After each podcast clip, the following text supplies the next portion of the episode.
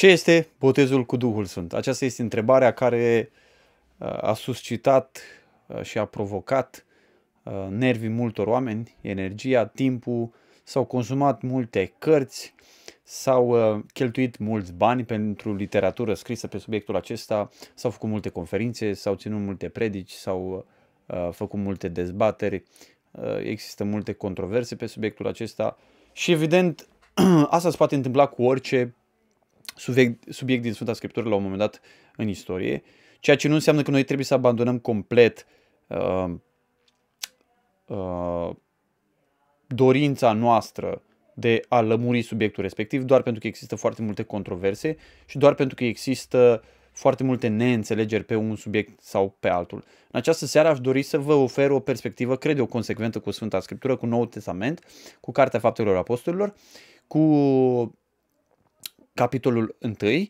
uh, cu privire la ce înseamnă botezul cu Duhul Sfânt. Eu cred, voi afirma lucrul acesta și voi încerca să-l dovedesc, că înțelegerea uh, care spune că botezul cu Duhul Sfânt este o umplere cu putere, este o înțelegere greșită, care nu este consecventă cu Noul Testament și voi încerca să ofer o altă definiție pe care o voi extrage, sper eu dacă rămâneți cu mine, împreună cu dumneavoastră, din textul Sfintei Scripturi. Sunt două versiuni o versiune, versiunea să spunem clasic penticostală, spune că botezul cu Duhul Sfânt este pecetuirea cu Duhul Sfânt, este prima umplere cu Duhul Sfânt și este o umplere cu putere pentru slujire și pentru sfințire. Asta este pe scurt definiția uh, botezului cu Duhul Sfânt. Deci botezul cu Duhul Sfânt este foarte multe lucruri. Da, dacă citiți uh, mărturisirea de credință a cultului pentecostal din România, puteți interacționa mai pe larg cu referințele pe care dumnealor le dau pentru această definiție foarte largă, aș spun eu, uh, botezului cu Duhul Sfânt.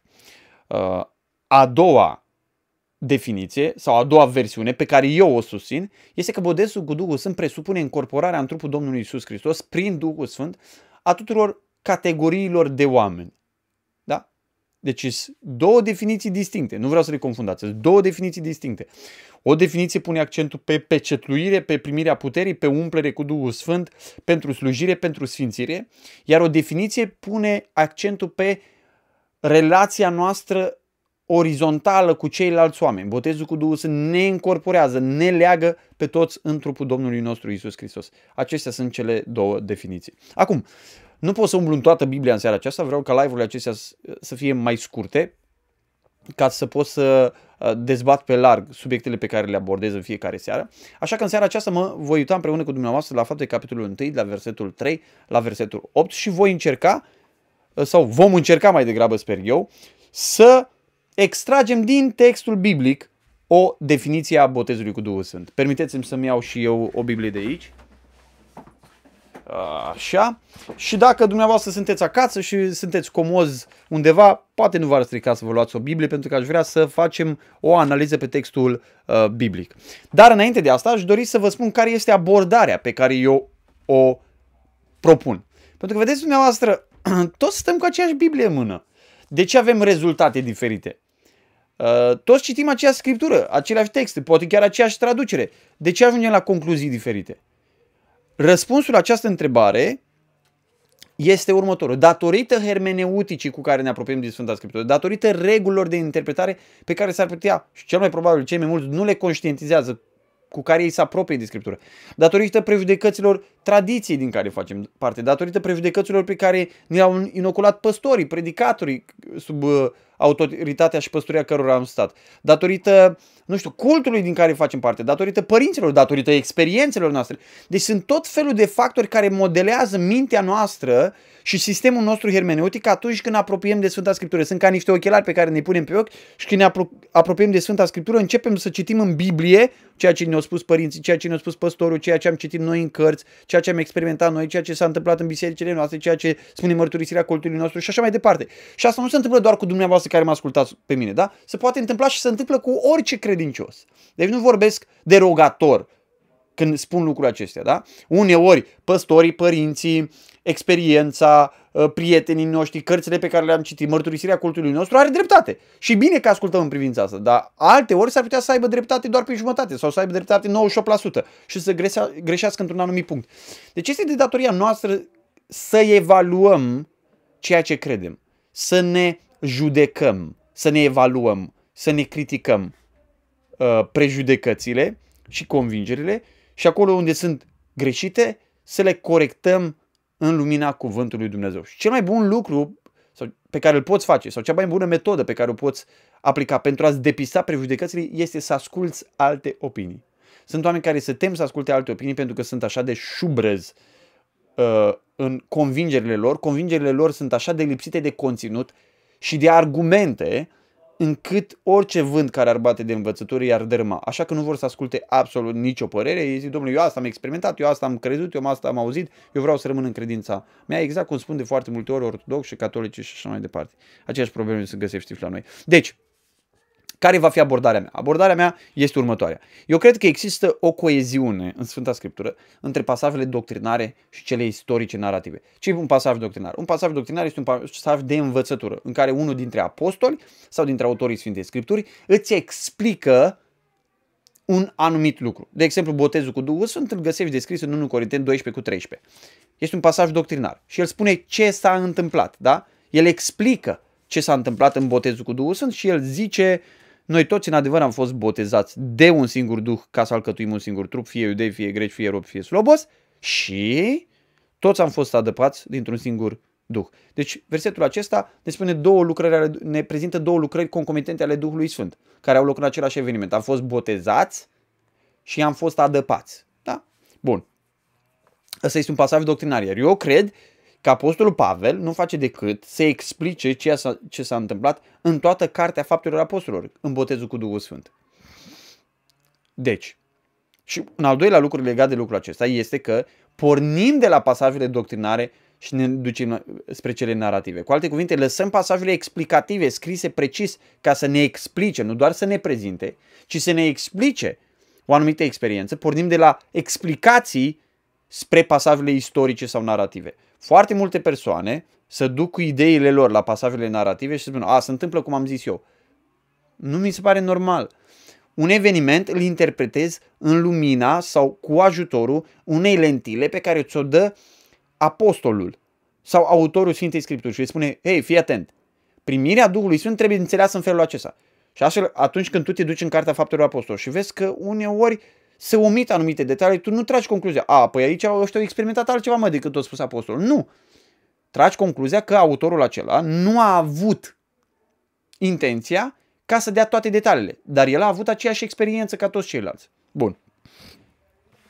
Ăsta e primul lucru, da? Trebuie să existe o coeziune între pasajele doctrinare și cele narrative și trebuie să existe o ordine pe care să o respectăm. Pornim de la pasajele doctrinare și mergem spre cele narrative. Astea două principii le puteți folosi la orice învățătură a Sfintei Scripturi. Vă va ajuta la absolut citirea întregii Scripturi într-un mod corect. Da? Aceste principii sunt logice, sunt normale. Pe lângă aceste două principii, al treilea este că noi trebuie să căutăm, atunci când ne apropiem de Cartea Faptelor Apostolilor, să căutăm să înțelegem începutul lucrării lui Dumnezeu. Dacă înțelegem începutul lucrării lui Dumnezeu, putem pricepe desfășurarea. Dacă înțelegi începutul cărții fapte, poți să pricepi desfășurarea cărții fapte. De asta uh, în această seară voi rămâne la fapte 1. Pentru că vreau să înțelegem acest început. Când ai înțeles începutul cărții fapte, promisiunile de acolo, vei vedea că toată cartea faptelor apostolilor este o împlinire, toată desfășurarea istorică descrisă în cartea faptelor apostolilor este o împlinire a ceea ce se promite în fapte capitolul 1. De asta, când ai înțeles fapte 1, ai înțeles toată cartea faptelor. Toată cartea faptelor. Dacă ai înțeles capitolul 1, ai înțeles toată cartea faptelor. Mai mult decât atâta, un al patrulea principiu este că în text noi trebuie să ne uităm la curgerea, ne voi uita la fapte 1, la curgerea gramaticală. Ținem cont de felul în care este construit textul, la curgerea gramaticală, literară, da? literară a textului și logică. Deci trebuie să vedem, este, niciun autor al Sfintei Scripturii nu a scris lucruri alandala iraționale, fără niciun fel de logică. Este o logică internă a textului. Logica internă a textului, adică faptul că un verset se leagă de altul, o propoziție se leagă de, altă, de alta, uh, logica internă a textului este legată de logica gramaticală. Da? Ei n-au călcat absolut orice principiu gramatical și au scris absolut ce le venea lor în minte. Da? Există acolo curgere gramaticală, există o curgere literară, există o curgere logică pe care noi trebuie să o urmărim ca să înțelegem ce spune autorul Sfintei Scripturi. Așadar, dacă aveți fapte capitolul 1, aș vrea să vă citesc uh, arătându-vă temele mari de la versetul 3 la versetul 8. În versetul 3 spune, după patima lui, li s-a înfățișat viu prin multe dovezi, arătându-se deseori timp de 40 de zile, vorbim cu ei despre lucruri, ascultați, privitoare la împărăția lui Dumnezeu.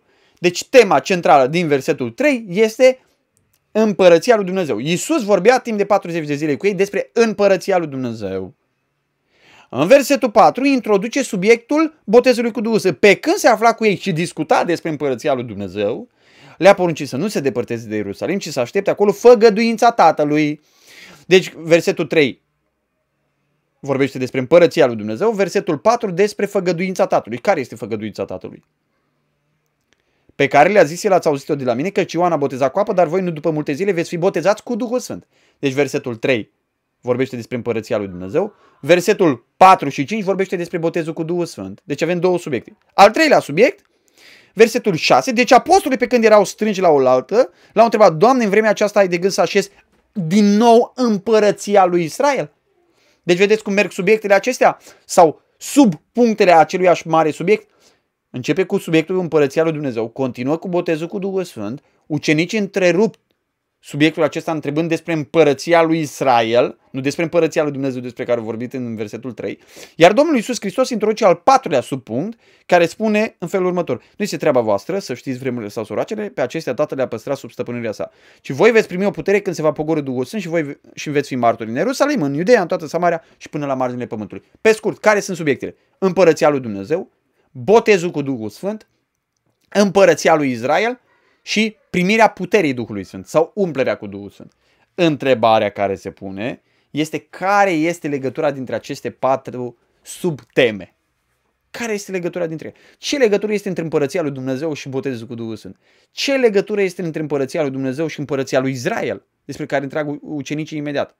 Prin întrebarea lor care uh, fracturează, dacă aș putea să zic, discuția sau fracturează uh, predicarea Domnului Isus Hristos despre împărăția lui Dumnezeu. Care este uh, legătura dintre versetul 3 și versetul 8? Împărăția lui Dumnezeu și umplerea cu Duhul Sfânt. Iată care este legătura. Eu voi explica și apoi voi dovedi. Împărăția lui Dumnezeu este tema mare a pasajului. Domnul Isus Hristos vorbește despre uh, stăpânirea sau domnia lui Dumnezeu care se manifestă pe pământ în persoana Domnului Isus Hristos și prin biserica lui. Da? Împărăția lui Dumnezeu este subiectul general, este subiectul stăpânirii lui Dumnezeu. Acum, în versetul următor, Domnul Iisus Hristos arată cum această împărăție a lui Dumnezeu se va manifesta pe pământ. Iar răspunsul este împărăția lui Dumnezeu se va manifesta pe pământ prin biserică. Bun, dar cum se formează biserica? Biserica se formează prin botezul cu Duhul Sfânt. Oh. Da? Biserica se formează prin botezul cu Duhul Sfânt. Am avut impresia la un moment dat că s-a întrerupt. Pentru că Apostolul Pavel spune în 1 Corinteni 12 cu 13, toți am fost botezați de un singur Duh în același trup. Deci această împărăție a lui Dumnezeu, subiectul din versetul 3, se extinde prin botezul cu Duhul Sfânt, pe care îl vedem manifestat în toată Cartea Faptelor Apostolilor. Astfel, oamenii intră în împărăția lui Dumnezeu prin acest botez al Duhului Sfânt. Da? Deci, avem subiectul împărăției lui Dumnezeu, avem subiectul botezului cu Duhul Sfânt, adică prin botezul cu Duhul Sfânt oamenii sunt aduși în împărăția lui Dumnezeu, nu sunt umpluți cu putere sau primesc bucurie și alte lucruri de felul acesta, nici vorbe de așa ceva, nu are nicio treabă uh, botezul cu Duhul Sfânt cu lucrurile acestea. Uh, iar al treilea subiect este împărăția lui Israel. Deci e clar că ucenicii n-au abandonat, sub absolut nicio formă. Ucenicii nu au abandonat subiectul lor.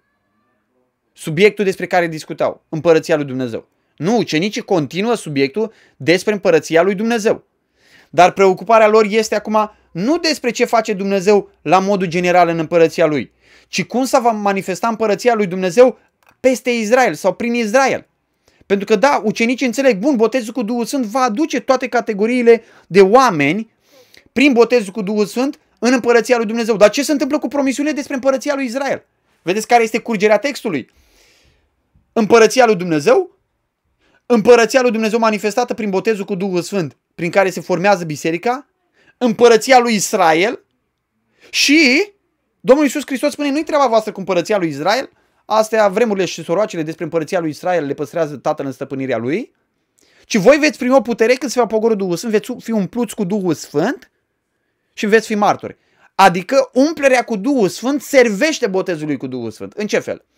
Dacă botezul cu Duhul Sfânt înseamnă că evrei sunt cuprinși în biserică, fapte 2. Samaritenii sunt cuprinși în biserică, fapte 8. Fapte 10, neamurile sunt cuprinse în biserice. Fapte 19, uh, ucenicii lui Ioan sunt cuprinși în biserică. Da, dacă botezul cu Duhul Sfânt înseamnă cuprinderea, strângerea tuturor copiilor lui Dumnezeu în biserică, umplerea cu Duhul Sfânt presupune acea umplere cu putere ca să fii martor către aceia care trebuie aduși prin botezul cu Duhul Sfânt în biserică. Da? Asta înseamnă. Acum, ce vreau de fapt să argumentez eu? Vreau să spun că cei care citesc fapte 1 și spun botezul cu Duhul Sfânt este același lucru cu umplerea cu Duhul Sfânt, greșesc. De ce greșesc? Voi aduce câteva uh, dovezi. Dar care este ideea? Ideea este că oamenii zic, domnule, uh, trebuie să uh, trebuie să ai o experiență ulterioară uh, nașterii din nou, a umplerii cu Duhul Sfânt sau a botezului cu Duhul Sfânt. Și se face astfel o confuzie între botezul cu Duhul Sfânt și umplerea cu Duhul Sfânt. Dacă mă întrebați pe mine, da. Toți credincioșii au nevoie să fie umpluți continuă, constant, prin umpleri repetate, la infinit, de Duhul Sfânt. Dar nu au nevoie să fie botezați cu Duhul Sfânt. Cei care spun ai nevoie să fii botezat cu Duhul Sfânt, nu doar umplut cu Duhul Sfânt, oferă o definiție greșită botezului cu Duhul Sfânt. Adică cea de împuternicire, nu de încorporare. Da? În corporare înseamnă a fi pus în corp sau în trupul lui Hristos. Împuternicire înseamnă să ți se dea o putere. Pasajul acesta spune că umplerea cu Duhul Sfânt este o împuternicire, dar nu spune despre botezul cu Duhul Sfânt că este o împuternicire. Și iată care sunt dovezile. Sper să ascultați cu atenție ca să prindeți firul logic al argumentației mele. Nicăieri în pasajul acesta nu ni se spune că botezul cu Duhul Sfânt este o umplerea cu Duhul Sfânt. Nicăieri. Deși în foarte multe uh, predici, uh, în foarte multe mărturisiri uh, pe care le găsești pe unele site-uri ale bisericilor, uh, în foarte multe discuții se spune botezul cu Duhul Sfânt este umplerea cu Duhul Sfânt. Asta se spune. Da? Botezul cu Duhul Sfânt este umplerea cu Duhul Sfânt. Uh, uitați, de exemplu, vă citesc din mărturisirea cultului pentecostal din România, unde spune așa. Botezul cu Duhul Sfânt este o pecete pentru ziua răscumpărării. 2. O arvuna moștenirii. 3. Putere de sus pentru slujba mărturisirii Evangheliei de pline. Da? El se deosebește din nașterea din nou, el primește pe baza credinței în urma nașterii din nou și nu poate avea loc uh, în niciun caz înainte acestea. Da? Ascultând predica lui Filip, samaritenii au primit cuvântul, au fost botezați în apă când au venit la ei. Petru și Ioan s-au rugat, punându-și mâinile peste ei ca să primească Duhul Sfânt. Auzi, botezul Duhului cu Duhul Sfânt se poate primi print și fără punerea mâinilor. Botezul cu Duhul Sfânt trebuie cerut. Botezul cu Duhul Sfânt înseamnă umplerea cu Duhul Sfânt, fapte 2 cu 4. Și ascultați-mă, da, asta e din mărturisirea uh, cultului pentecostal. Vă citesc fapte 2 cu 4. Pe când se afla cu el, a poruncit să nu se depărteze de Ierusalim ca să aștepte acolo făgăduința Tatălui pe care le-a zis el, ați auzit-o de la mine. Unde spune fapte 2 cu 4 că botezul este umplerea cu Duhul Sfânt? Nu spune. Citeți versetul următor. Căci Ioan a botezat cu apă, dar voi nu după multe zile veți fi botezați cu Duhul Sfânt. Unde spune aici că botezul cu Duhul Sfânt este umplerea cu Duhul Sfânt? Răspuns, nu spune nicăieri. Nu spune nicăieri. Spune, prin botezul cu Duhul Sfânt vine umplerea cu putere pentru o viață sfântă în slujba divină. Nu spune în Biblie nicăieri așa ceva. Vă rog să-mi dați un loc în Biblie unde spune că prin botez cu Duhul Sfânt vine umplerea. Botezul cu Duhul Sfânt este botez cu Duhul Sfânt, umplerea cu Duhul Sfânt este umplere cu Duhul Sfânt. Da? Eu sunt de acord că prin umplerea cu Duhul Sfânt vine putere pentru o viață sfântă în slujba divină. Da? Uh, dar nici de cum că botezul este umplerea. Dar vedeți, chiar și aici, în anumite discuții private pe care le-am avut cu unii prieteni de-a mei, botezul cu Duhul Sfânt este numit umplerea cu Duhul Sfânt pe baza textului din fapte 2 cu 4 și versetul 8. Da? Acum, faptul că se folosesc două versete la distanță de patru versete, unul de celălalt, pentru a spune că se referă la același lucru, trebuie să-ți ridici anumite semne de întrebare și să spui, băi, stai puțin, ce se află între versetul 4 și 5 care vorbește despre botezul cu Duhul Sfânt și versetul 8 care vorbește despre umplerea cu Duhul Sfânt. Ar trebui să te întrebi asta. Da. Dar primul lucru pe care vreau să-l accentuez în continuare este că nicăieri în text nu se spune că botezul cu Duhul Sfânt este umplerea cu Duhul Sfânt. Nicăieri în textul ăsta și nicăieri în Sfânta Scriptură. Este o eroare. Nu este o erezie, este o eroare. În al doilea rând, semnificațiile termenilor botezat și umplut sunt diferite. Ascultați-mă, când spui botez cu Duhul Sfânt este umplerea cu Duhul Sfânt, înseamnă să spui așa ceva, înseamnă să nu poți face distinție între doi termeni care sunt diferiți. Care sunt diferiți. Ca să-mi aranjez o leacă scaun aici. Așa. Ascultați. cuvântul botezat înseamnă scufundat. Botezat în Duhul Sfânt sau botezat cu Duhul Sfânt. Înseamnă că eu, persoana, sunt pus în mediul acesta al Duhului Sfânt. Sunt scufundat în Duhul Sfânt. Când spun am fost umplut cu Duhul Sfânt, înseamnă că eu sunt, în ghilimere, recipientul spiritual și Duhul Sfânt intră în mine. Exact același lucru vedem în 1 Corinteni 12 cu 13, dragii mei. Exact același lucru. Să folosesc două metafore pentru o lucrare unitară a Duhului Sfânt, care cuprinde două aspecte. Voi toți ați fost botezați de un singur Duh. Este aceeași expresie ca în fapte, capitolul 2, în fapte, peste tot unde găsești botezat în Duhul Sfânt, este aceeași expresie din limba greacă ca în 1 Corinteni 12. Exact aceeași expresie. Am fost botezați în Duhul, da, și apoi spune și toți ați fost adăpați dintr-un singur Duh. Când te adăpi, tu ești recipientul. Deci, diferența, a doua dovadă este că diferența dintre termenii scufundat și umplut este dată chiar de semnificațiile acestor doi termeni. Al treilea lucru, întrebarea ucenicilor despre Israel arată înțelesul botezului cu Duhul Sfânt. Pentru că ei când aud, veți fi botezați cu Duhul Sfânt și ei a, păi stai, cum rămâne cu împărăția lui Israel? Păi ce logică are întrebarea ucenicilor? Și mulți în multe predici zic, a, păi n-are nicio logică ce întreabă ucenicii, ucenicii sunt obsedați de uh, poporul Israel și de ideile lor cu privire la poporul Israel, n-are nicio logică ce spun ei, uh, dar Domnul Isus îi aduce înapoi la cărările drepte uh, când le spune nu-i treaba voastră. Nu, dragi mei, când Domnul Isus vorbește despre botezul cu Duhul Sfânt, ei înțeleg că botezul cu Duhul Sfânt nu este pentru Israel, că botezul cu Duhul Sfânt, promisiunea venirii Duhului Sfânt nu se împlinește pentru Israel, cum spune Ezechiel, cum spune Isaia, uh, cum spune Ioel. Și atunci zic, wow, păi bun, dacă botezul cu Duhul Sfânt este pentru neamuri, și este dat neamurilor. Ce se întâmplă cu Israel? Cum adică făgăduința tatălui care a fost pentru Israel se duce acum la neamuri? Ce se întâmplă cu Israel? Deci însă și întrebarea ucenicilor arată că ei au înțeles ce înseamnă botezul cu Duhul Sfânt, adică că botezul cu Duhul Sfânt înseamnă cuprinderea neamurilor, lepădarea pentru o perioadă de timp a Israelului și cuprinderea neamurilor în acest trup al Domnului Isus Hristos, acest trup spiritual al Domnului Isus Hristos. A patra dovadă este lămurirea Domnului nostru Isus Hristos. Domnul Iisus Hristos în versetul 4 și 5 prezintă proiectul. Proiectul este ca toți cei care cred în Domnul Iisus Hristos și sunt născuți din nou și se pocăiesc, toți, fără excepție, din toate neamurile, să fie cuprinși în trupul Domnului Iisus Hristos. Ăsta e proiectul. Iar când spune voi veți primi o putere când se va pogori Duhul Sfânt și veți fi martori, prezintă cum va fi pus în aplicare proiectul. Bun, proiectul este ca să existe o cuprindere mondială a tuturor credincioșilor într-un singur trup. Ceva nemai întâlnit, nemai văzut. De la Israelul ăla micuț acolo, teocrația asta din Palestina, se extinde împărăția lui Dumnezeu pe tot pământul. Asta e proiectul. Botezul cu Duhul Sfânt duce împărăția lui Dumnezeu pe tot pământul. Cuprinde toți credincioșii în biserică prin botezul cu Duhul Sfânt. Asta e proiectul. Dar cum se pune în aplicare acest proiect? Care este metoda prin care acest proiect este săvârșit? Asta este descris în versetul 8. Versetul 5 este proiectul, botezul cu Duhul Sfânt. Versetul 8 este metoda, umplerea cu Duhul Sfânt. Foarte extraordinar de frumos modul în care Luca prezintă lucrurile acestea. A cincea dovadă. Botezul în Duhul Sfânt este, cred eu, o expresie mai corectă. Botezul în Duhul Sfânt face referire mai degrabă la persoană. A primi puterea Duhului Sfânt face referire la puterea lui. Chiar însă și expresiile, am fost botezat în sau scufundat în Duhul Sfânt. Mă refer la persoana Duhului Sfânt. Când spune aici, voi veți primi o putere când se va pogori Duhul Sfânt, vorbește despre primirea puterii persoanei Duhului Sfânt. Da? Deci însăși expresiile acestea ne arată că există o distinție de accent. Nu că atunci când primești puterea Duhului Sfânt nu ai persoana. O ai. Cu siguranță cu ai. Nimeni nu poate să primească puterea Duhului Sfânt dacă nu are întâi Duhul Sfânt, persoana Duhului Sfânt.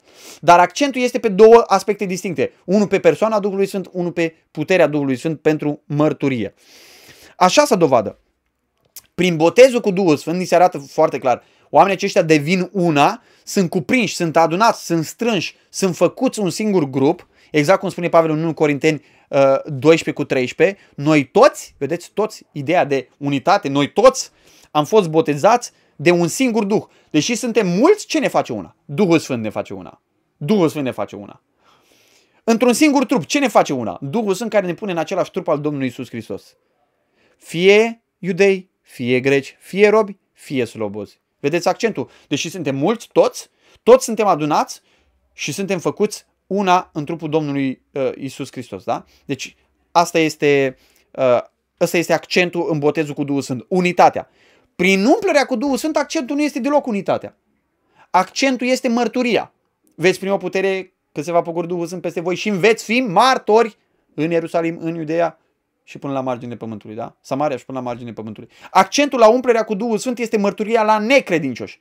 Accentul la botezul cu Duhul Sfânt este unitatea în trupul celor credincioși. Îs două lucruri distincte. Îs două lucruri total distincte.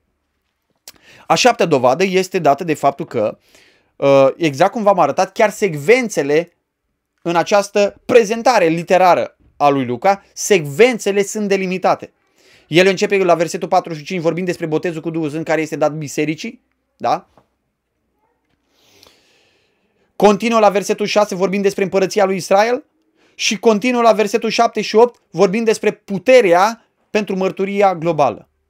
Deci chiar secvențele din pasajul acesta ne arată că este vorba despre uh, două lucrări distincte. Botezul cu Duhul Sfânt e botez cu Duhul Sfânt, umplerea cu Duhul Sfânt este o umplere cu Duhul Sfânt. Subiectul este același, împărăția lui Dumnezeu. Întrebarea este cum, care este proiectul lui Dumnezeu ca împărăția să se ducă până la marginile pământului? Proiectul este ca toate categoriile de oameni să fie botezate cu Duhul Sfânt.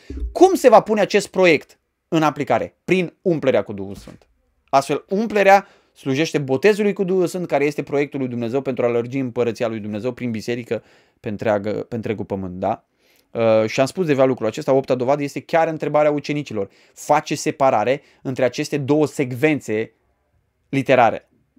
Vorbește despre botezul cu Duhul Sfânt, ucenicii pun întrebarea și fracturează, dacă aș putea să zic, discursul, dar este bine că ei au pus întrebarea aceasta, pentru că separă astfel botezul cu Duhul Sfânt de umplerea cu Duhul Sfânt. Da? Uh, a noua dovadă este faptul că uh, Duhul, deși este autorul ambelor lucrări, nu înseamnă, aici este confuzia, cred eu. Faptul că, uh, vedeți, eu cred că confuzia de aici se, se naște. Faptul că se menționează în ambele versete Duhul Sfânt. Zice, apoi în versetul 4 să spune, uh, versetul 4 să spune uh, uh, botezul cu Duhul Sfânt, versetul 8 să spune Uh, se va pogori Duhul Sfânt și veți prima putere. Deci oriunde e Duhul Sfânt înseamnă că și în versetul 4 și în versetul, uh, uh, și în versetul 8 e vorba despre botezul cu Duhul Sfânt. Fals! Fals, total fals! Total fals! Nu este adevărat. Nu este adevărat. Faptul că într-un pasaj se vorbește despre Duhul Sfânt uh, asociindu-se cu diverse lucrări, nu înseamnă că lucrările acelea sunt același lucru. Vă dau un exemplu. Fapte 2 cu 4, care a fost menționat. Și dacă nu mă înșel, în mărturisirea, nu știu dacă am greșit când am spus lucrul ăsta, în mărturisirea uh, cultului pentecostal spune, ia să, să vedem aici, când spune că botezul cu Duhul Sfânt este umplerea cu Duhul Sfânt, se dă ca uh, se, da, se dă ca referințe fapte 2 cu 4 fapte 2 cu 4 și toți s-au umplut de Duhul Sfânt. Da? Care este confuzia? Îi spun, păi în fapte 1 au promis botezul cu Duhul Sfânt, în fapte 2 spune că au primit uh, umplerea cu Duhul Sfânt. Deci înseamnă că fapte 1 și cu fapte 2 cumulate, amestecate, înseamnă că botezul și umplerea sunt același lucru. Este o confuzie. Faptul că se folosesc expresii distincte pentru diverse lucrări ale Duhului Sfânt, care au loc în același timp, nu înseamnă că ele sunt unul și același lucru. Pentru că exact acuzația asta uh, o aduc uh, ei nouă care credem că botezul cu Duhul Sfânt nu este același lucru, are loc la nașterea din nou. Ei zic, a, păi voi nu faceți diferență uh, între botezul cu Duhul Sfânt și nașterea din nou. Faptul că unii le-au experimentat pe amândouă dată nu, sunt ca, nu înseamnă că sunt același lucru. Și eu zic, exact, sunt total de acord cu lucrul ăsta. Ei, la fel este cu botezul și umplerea cu Duhul Sfânt. Faptul că au loc în același timp nu înseamnă că sunt același lucru. Și am vrut să dau dovada asta din fapte 2 cu 4. Toți s-au umplut cu Duhul Sfânt și au început să vorbească în alte limbi. După cum le dădea Duhul să vorbească. Întrebare, umplerea cu Duhul Sfânt și a vorbi în, ace- în limbi este același lucru? Nu! Când sunt umplut cu Duhul, sunt, sunt umplut cu Duhul, sunt fapte 1 spune ca să fiu martor, când vorbesc în alte limbi am un semn al faptului că am fost botezat cu Duhul Sfânt. Da? Mă refer la credinciosul secolului I, nu acum, că am explicat de mai multe ori care e treaba cu vorbirea în limbi din fapte uh, 2 și 1. Nu vreau să fac nicio confuzie legat de lucrul acesta acum, da? Deci faptul că Duhul Sfânt este autorul ambelor lucrări nu înseamnă că lucrările acelea sunt identice. Și în al zecelea rând, niciodată umplerea în Sfânta Scriptură nu este comparată cu botezul în apă. Dar botezul cu Duhul Sfânt este comparat cu botezul în apă. Și nu doar că botezul cu Duhul Sfânt este comparat cu botezul în apă. Botezul în apă are loc în multe ocazii în apropiere cu botezul uh, cu Duhul Sfânt. Fapte 10. Cum poate să răm- zice, cum putem noi să împiedicăm să fie botezați aceștia care au primit Duhul Sfânt ca și noi? Deci botezul în apă este pus uh, uh, împreună cu botezul cu Duhul Sfânt. Fapte 19 au fost botezați în apă și a pus mâine peste ei și au fost botezați cu Duhul Sfânt. Fapte 2. Făgăduința asta este pentru pocăiți-vă fiecare din voi să fie botezat și făgăduința asta este pentru voi. Deci botezul în apă este pus în legătură cu făgăduința Duhului, cu botezul cu Duhul Sfânt. Dar niciodată, fără excepție, umplerea cu Duhul Sfânt nu este comparată cu botezul în apă. De ce nu este comparată cu botezul în apă? Simplu. Pentru că botezul în apă se referă la candidat care este scufundat în apă. La fel cum botezul cu Duhul Sfânt se referă la candidat care este scufundat în Duhul Sfânt. În timp ce umplerea cu Duhul Sfânt înseamnă ca tu să primești ceva în lăuntru tău, da? Acea putere de care ai nevoie pentru uh, mărturie. Și în final, în final, uh, fapte 1 este pivotal pentru a înțelege punerea deoparte a lui Israel despre care vorbește Apostolul Pavel din Romani, capitolul 9 până în 11. Venirea Duhului Sfânt în botezul cu Duhul Sfânt care formează altă formațiune spirituală decât Israel. Ca asta se întâmplă la cinzecime, nu? Dumnezeu afirmă oficial biserica lui, distinctă de Israel, prin botezul cu Duhul Sfânt. Prin faptul că botezul, făgăduința din Vechiul Testament nu coboară peste Israel, la templu. Și China se mută de la templu și vine peste această nouă formațiune spirituală, biserica. Da, asta se întâmplă. Și spre finalul capitolului spune mântuiți-vă din mijlocul acestui neam ticălos care era Israel. De ce trebuiau să mântuiască din mijlocul Israel? Să se separe de Israel. Pentru că Israel este lepădat de Dumnezeu pentru o perioadă de timp. Este tăiat de Dumnezeu pentru o perioadă de timp. Și astfel ei primeau făgăduința Duhului Sfânt doar separându-se de Israel. Întrucât făgăduința Duhului Sfânt era dată acum și aplicată bisericii. Da? Este foarte important să înțelegem lucrul acesta. Foarte important. Uh, și ucenicii care au înțeles lucrul acesta, că botezul cu Duhul Sfânt presupune uh, abandonarea pentru o perioadă a Israelului și formarea bisericii prin botezul cu Duhul Sfânt, de asta ei întreabă și de asta are logică întrebarea lor, bun, ce se va întâmpla cu Israel? Acestea fiind spuse, dragii mei, acestea sunt argumentele pe care eu uh, le am din textul Scripturii, că fapte 1 este o dovadă foarte clară a faptului că botezul cu Duhul Sfânt nu este umplerea cu Duhul Sfânt. Ele pot avea loc în același timp, dar nu sunt același lucru. Botezul cu Duhul Sfânt înseamnă să fii pus în trupul Domnului Isus Hristos. Nu are niciun sens să te rogi pentru botezul cu Duhul Sfânt. Niciun sens nu are. Nu are nicio logică. Bun, poate tu te referi când zici, Doamne, botează-mă cu Duhul Sfânt, poate tu te referi să fii umplut cu putere pentru sfințire, pentru slujire și așa mai departe. Bun, am înțeles, nu mă împiedic în expresie. Dar dacă vrei să fii biblic, 1 Corinteni 12 cu 13 și fapte 1 și fapte 2, toate pasajele arată că botezul cu Duhul Sfânt înseamnă intrarea unui grup de oameni în trupul Domnului Isus Hristos, iar umplerea cu Duhul Sfânt înseamnă umplerea celor oameni care sunt deja în trupul lui Hristos cu putere ca să mărturisească pe Isus altora ca și ei la rândul lor să primească Duhul Sfânt și să intre în biserică și ei la rândul lor să fie umpluți cu Duhul Sfânt, să iasă din biserică, să mărturisească pe Hristos și tot așa cercul ăsta să se repete. Despre asta este vorba. Ceea ce ar trebui noi să căutăm, dragii mei, aplicația practică, spirituală, uh, devoțională, dacă aș putea să zic, pentru fiecare dintre noi, este că noi ar trebui să căutăm să fim la dispoziția lui Dumnezeu, să ne lepădăm de orice păcat, să ne pocăim, să trăim într-o viață de curăție, să ne punem la dispoziția Lui, să fim gata să slujim, uh, așa încât El, umplându-ne în mod constant, prin umpleri repetate la infinit, până ne vom duce în cer, să fim utili lui Dumnezeu, trăind în sfințenie, având o mărturie curată înaintea oamenilor și slujindu-L pe Dumnezeu cu putere. Da?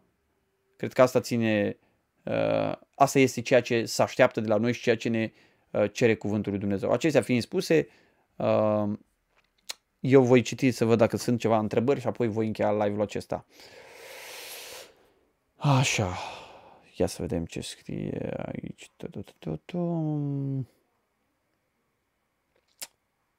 Întrebare întreabă cineva. Înainte de 50 ucenicii erau născuți din nou sau ăla e momentul nașterii din nou? Eu cred că erau născuți din nou. Da? Eu cred că sunt foarte multe dovezi în Sfânta Scriptură că oamenii aceștia erau născuți din nou. Fără doar și poate erau născuți din nou. Și mi este foarte greu să cred că Isus lucra cu niște oameni neregenerați. Foarte greu să cred lucrul ăsta. Și sunt anumite dovezi care arată că oamenii aceștia, uh, deși erau slabi în credință, pentru că erau încurcați de anumite prejudecăți uh, iudaice, totuși erau niște oameni născuți din nou, care îl iubeau pe Hristos, cu excepția lui Iuda, care era fiul dracului. Acestea fiind spuse, dragii mei, uh, vă mulțumesc că ați fost cu mine la acest live. Este, cred eu, un live provocator, puțin mai exegetic. Uh, v-am prezentat câteva argumente hermeneutice, niște reguli hermeneutice pe care să le folosiți în citirea acestui text și altor texte. Uh, Dumneavoastră știți, cei care intră la live-urile acestea nu intră ca să fie spălați pe creier, să fie îndoctrinați și nici ca să-și confirme ideile pe care le au deja. Cei care intră aici, intră ca să-și provoace ideile și să vadă dacă ceea ce cred nu este greșit. Da? Uh, sau poate să ajungă la concluzia că ceea ce cred este corect. Uh, dacă considerați live-ul acesta util, împrăștiați-vă și dumneavoastră pe unde considerați de trebuință. Vă doresc o seară bună, la revedere!